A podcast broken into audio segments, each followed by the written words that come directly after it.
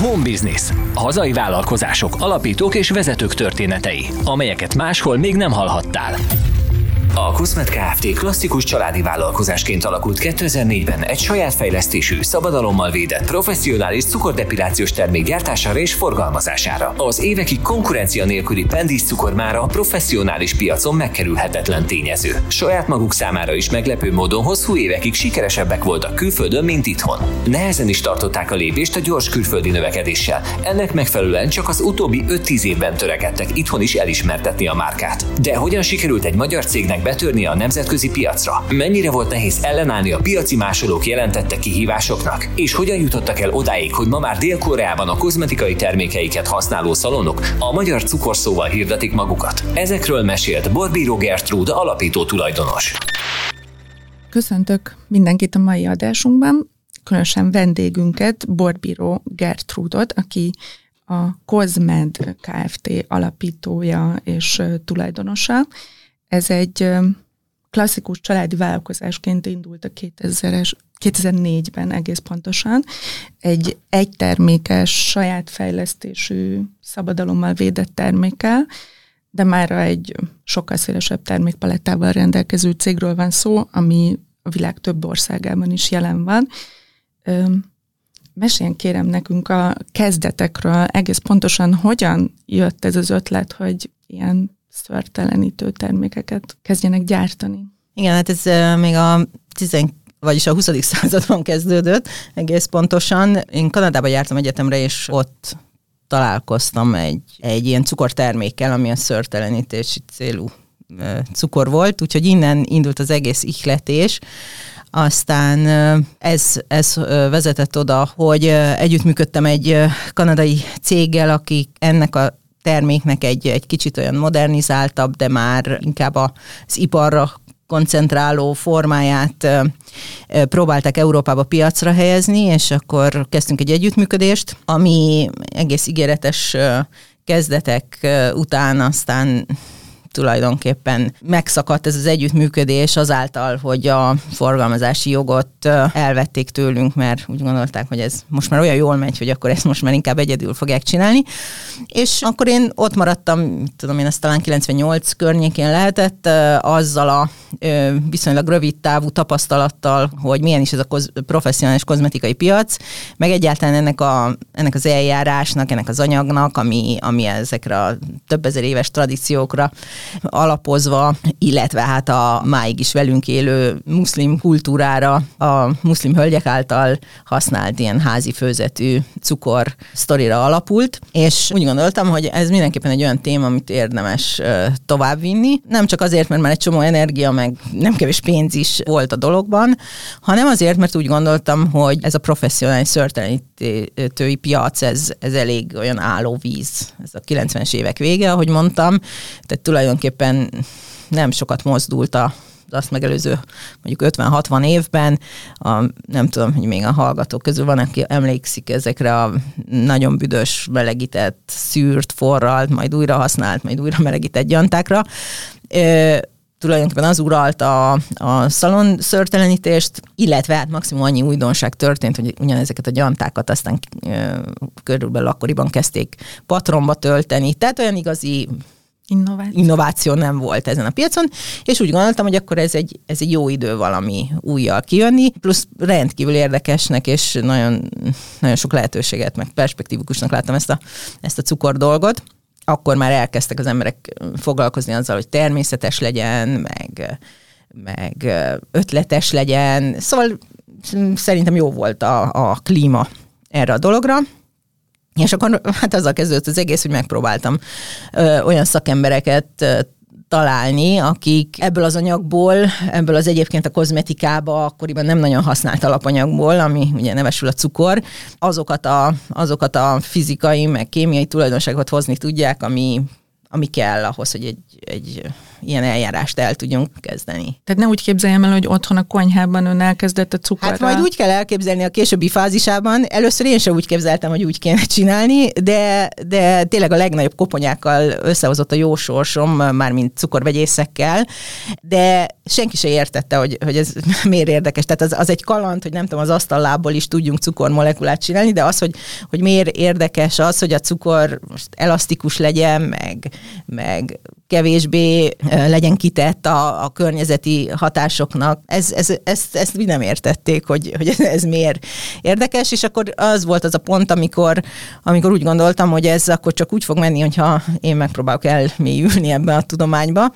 Úgyhogy én alap vetően közgazdász vagyok egyébként, tehát nagyon messziről jöttem erre a, erre a piacra is, meg erre, ebbe az iparágba, de aztán vegyészé avanzsáltam, bár ezt nem szívesen vallom be, mert tehát azért ez a vegyészet, ez annál egy komolyabb tudomány. Én nagyon specifikus területével foglalkozom, és... Hát de ez a... autodidakta történet? Hát igen, elsősorban autodidakta módon, de nyilván azért intézményi módon is.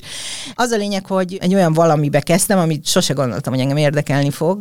Nevesül ez a, ez a mm, cukorvegyészet, illetve hát aztán később a, úgy általában a kozmetikai vegyészet, amiért borzasztó hálás vagyok a sorsnak, mert ez egy nagyon izgalmas, elég könyörtelen, egy nagyon izgalmas terület. Na szóval így kezdődött az egész, hogy, hogy, hogy ott tátongott egy űr, eznek az üzleti kapcsolatnak a megszakadásakor, és akkor úgy gondoltam, hogy, hogy ez van olyan jó ötlet, meg végül is akkor ezt a sors elém tolta, hogy akkor az én időközben kialakult saját elképzeléseimet, meg ötleteimet akkor megvalósítsam a sajátomként. És akkor így indult el a 2000 környékén a, a fejlesztés, és azt hiszem 2004-ben jött létre a mai cégünk, ami, ami már konkrétan ezzel a célral jött létre, hogy ezt a terméket, illetve hát a kapcsolódó termékcsaládot gyártsa és forgalmazza. És abban az eltelt négy évben a termékfejlesztés mellett még gondolom piackeresés is zajlott, Ö, ezt hogy Hát őszintén a piackeresés kevésbé, mert az, az megmondom őszintén, hogy, hogy szinte minden a közgazdaság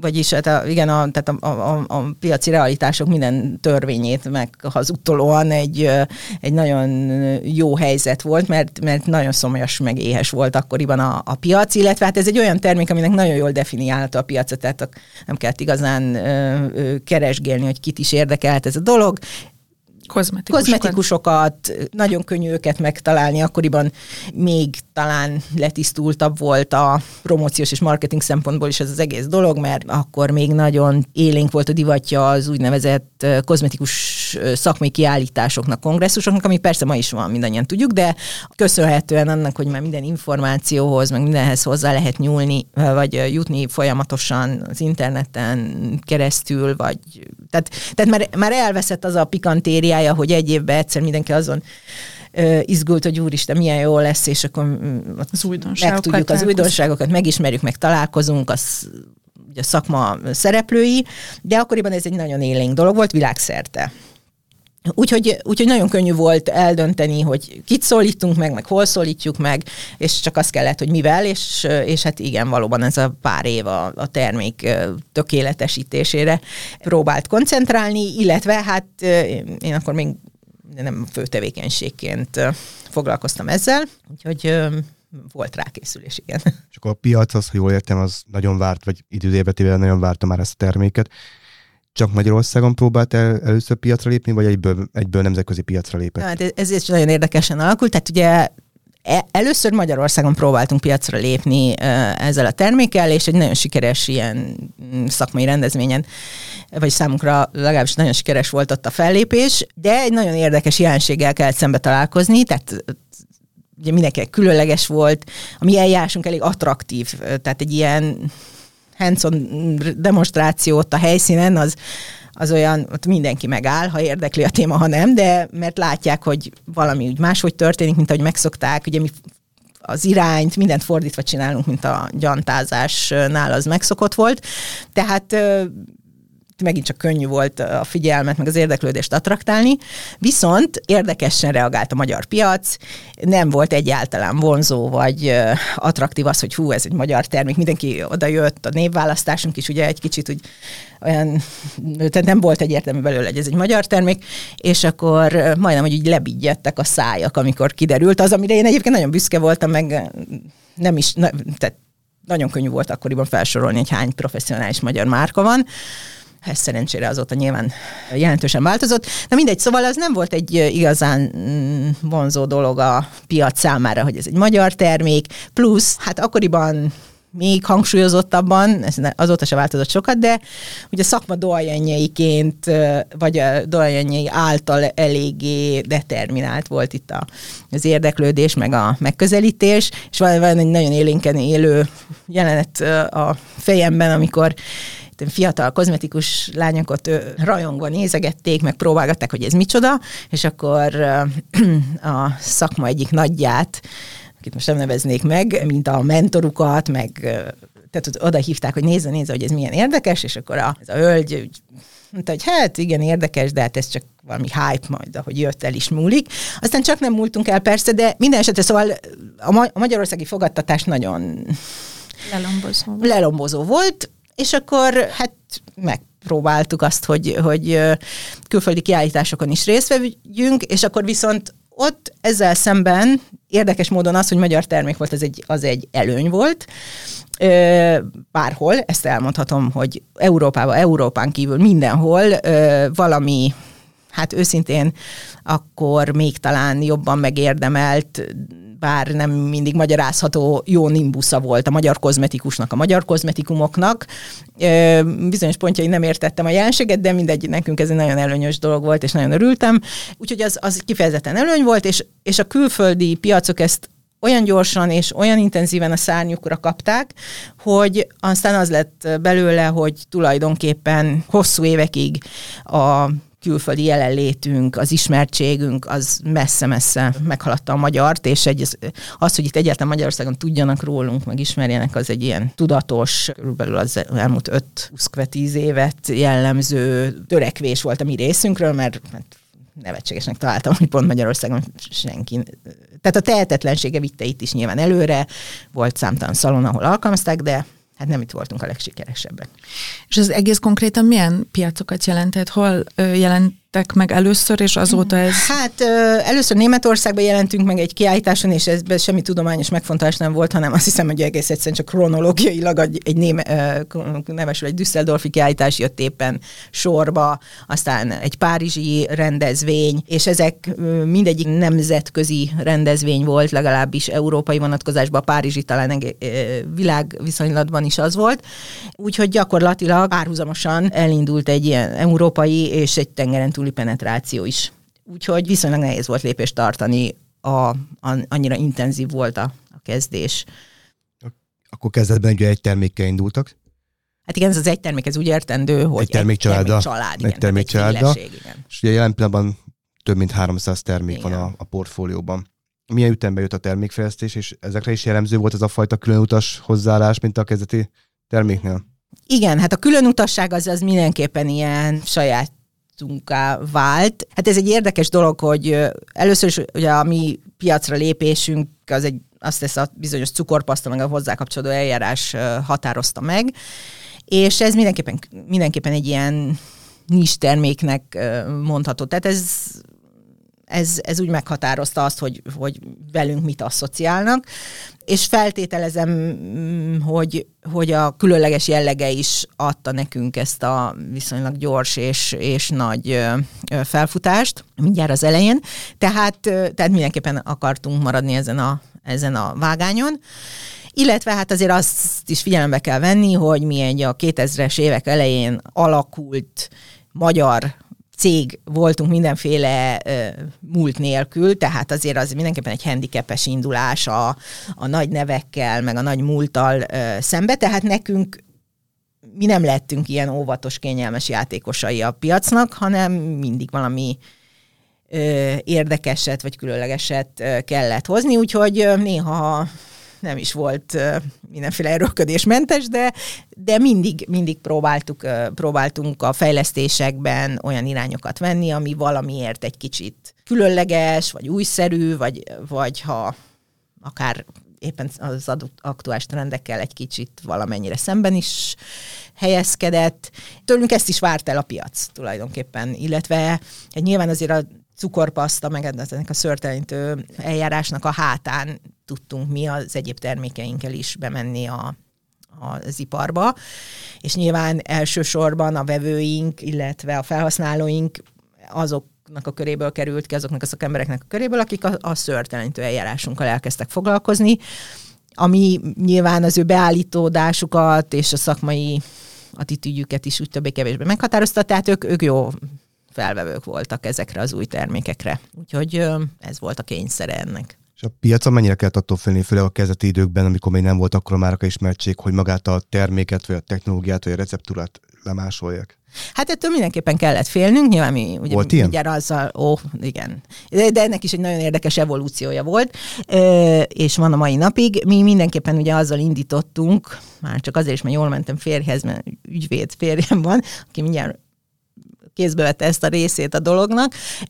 Tehát nem csak nyilván a márka nevet, de de magát a terméket is, az eljárást is, amit csak lehetett levédettünk, bár nyilván azért ezek a szabadalom dolgok, ezek, ezek ilyen kicsit olyan talmi biztonság, mert ugye kényszerűen egy csomó mindent ki is ad az ember azáltal, hogy a, a védelmet megszerzi, illetve hát ugye időkorlátai is vannak, plusz tudjuk azt ennél sokkal komolyabb iparágokban is, meg sokkal jelent jelentősebb szabadalmak esetében is, hogy azért nem, nem olyan nagy, nehéz dolog szabadalmat törni, és, és néha meg borzasztóan nehéz jogorvoslatot találni az ilyeneknek, úgyhogy inkább az ember legyint, vagy meghúzza, megvonja a vállát. Egyébként viszont a mi esetünkben ez egy nagyon érdekes dolog volt, mert ahogy mondtam, ugye először, először a, az ipar, a, a gyártói oldal erre úgy reagált, hogy ja, igen, érdekes, látszik, hogy ott mindig nyüzsögnek az ő standjuknál,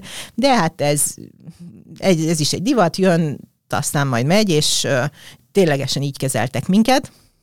Aztán ahogy az évek múltak, és mi csak nem múltunk el, hanem egyre nagyobb részesedés jutott nekünk ott a tortából, akkor nyilván elkezdtek minket komolyan venni, és akkor és akkor elkezdődött, de még akkor sem a, a nagy játékosok által, hanem sokkal inkább az ilyen kisebb ö, ö, résztvevők által, hogy oké, okay, hát ha ez ilyen izgalmas, akkor e, e, ennek én is a részese akarok lenni, de eleinte mindenki úgy gondolta, hogy, hogy ez nem egy olyan komoly dolog, ez a cukor akkor már ugye az internet egy mindenki számára hozzáférhető dolog volt, le lehetett tölteni számtalan receptúrát erről a már hivatkozott muszlim kultúrában széles körben használt receptúrákat, hogy egy egység cukrot, meg egy egység vizet egy kis citromlével főz össze, és akkor ez marha jó lesz.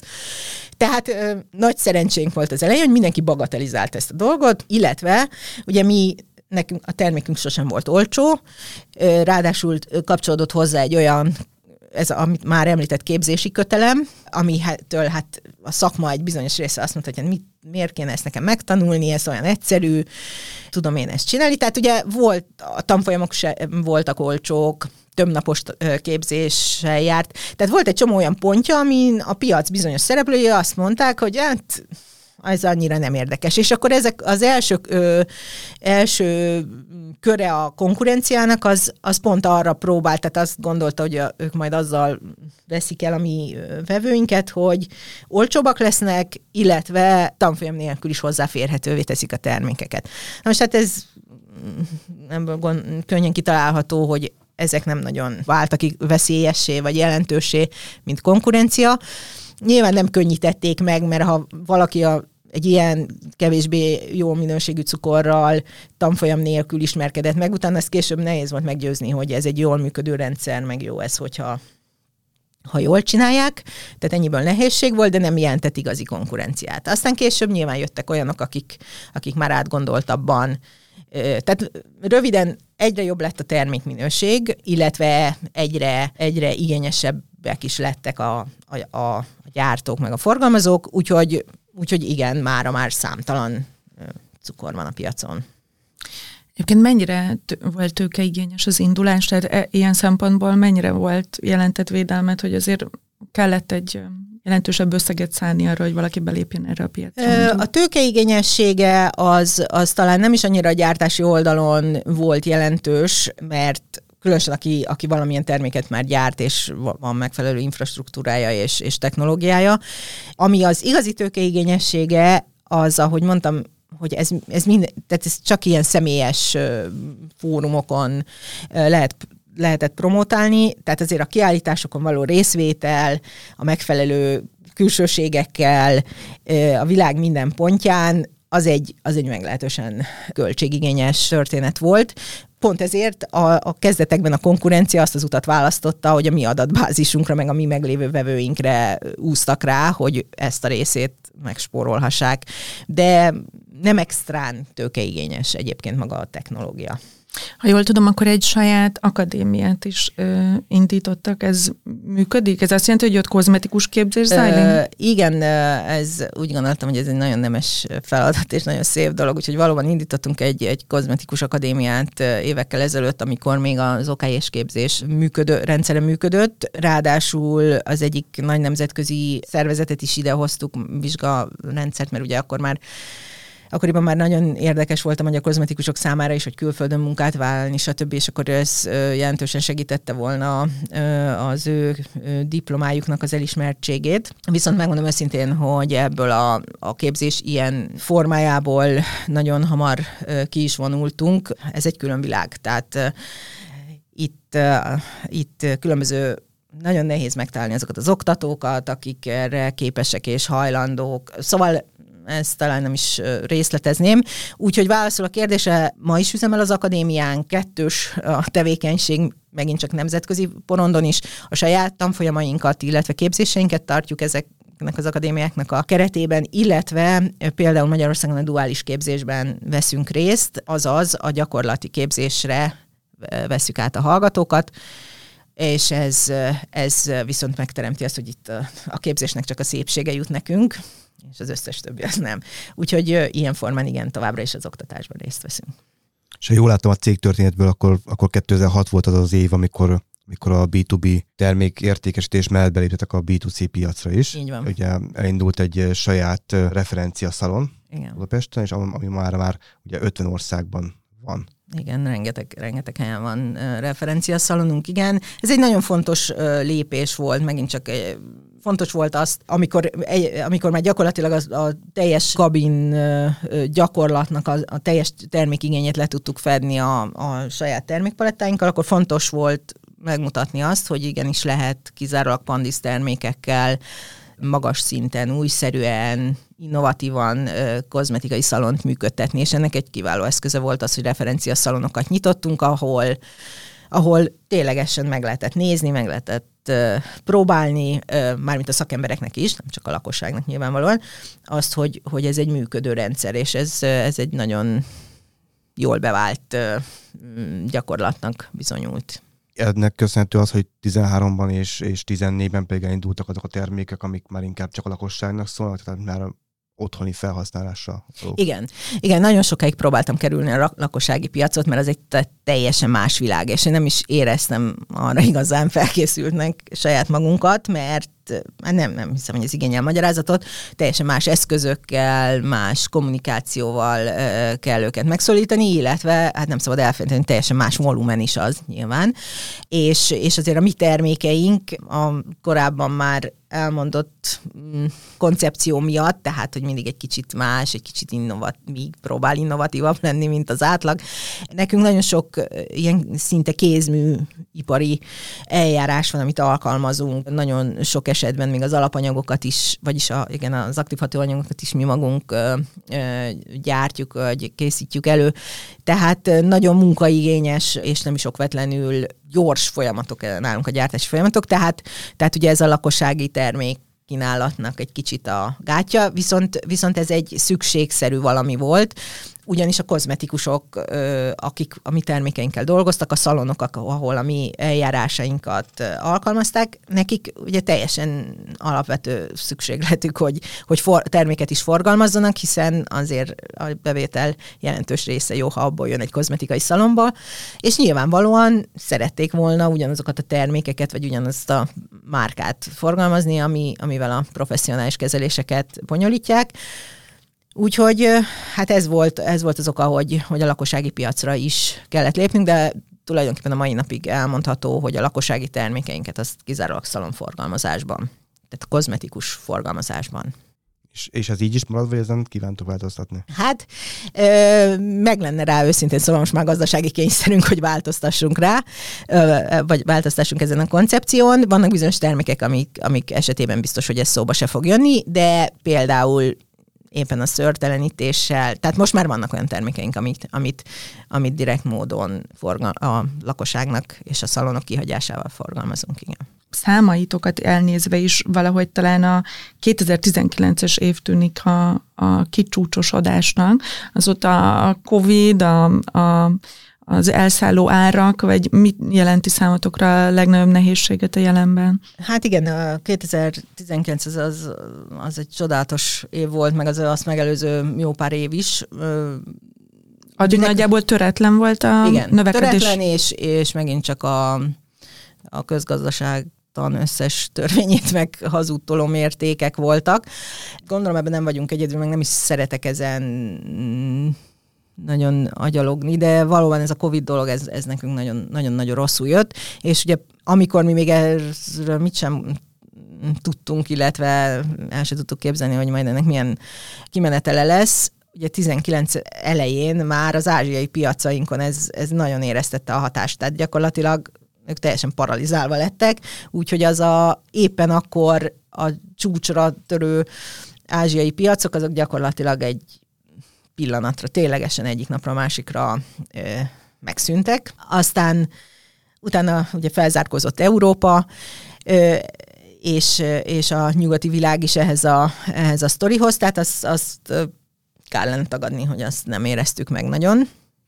És nyilván kiváló időzítésként ugye akkor kezdtünk bele a szolgáltatás vonalunkon egy, egy új kalandba, a franchise szalon, vagy egy franchise rendszer felépítésébe, és annak a ugye a zászlós hajó üzletét, azt Budapesten nyitottuk meg, pontosan a Covid kellős közepén, egy hatalmas beruházás tekintetében, úgyhogy, úgyhogy az úgy sok volt együtt, de nyilván nem lenne helyes, hogyha siránkoznék, mert azért egy jól megalapozott, meg tőkerős cég voltunk, és úgy ért minket ez a, ez a történet.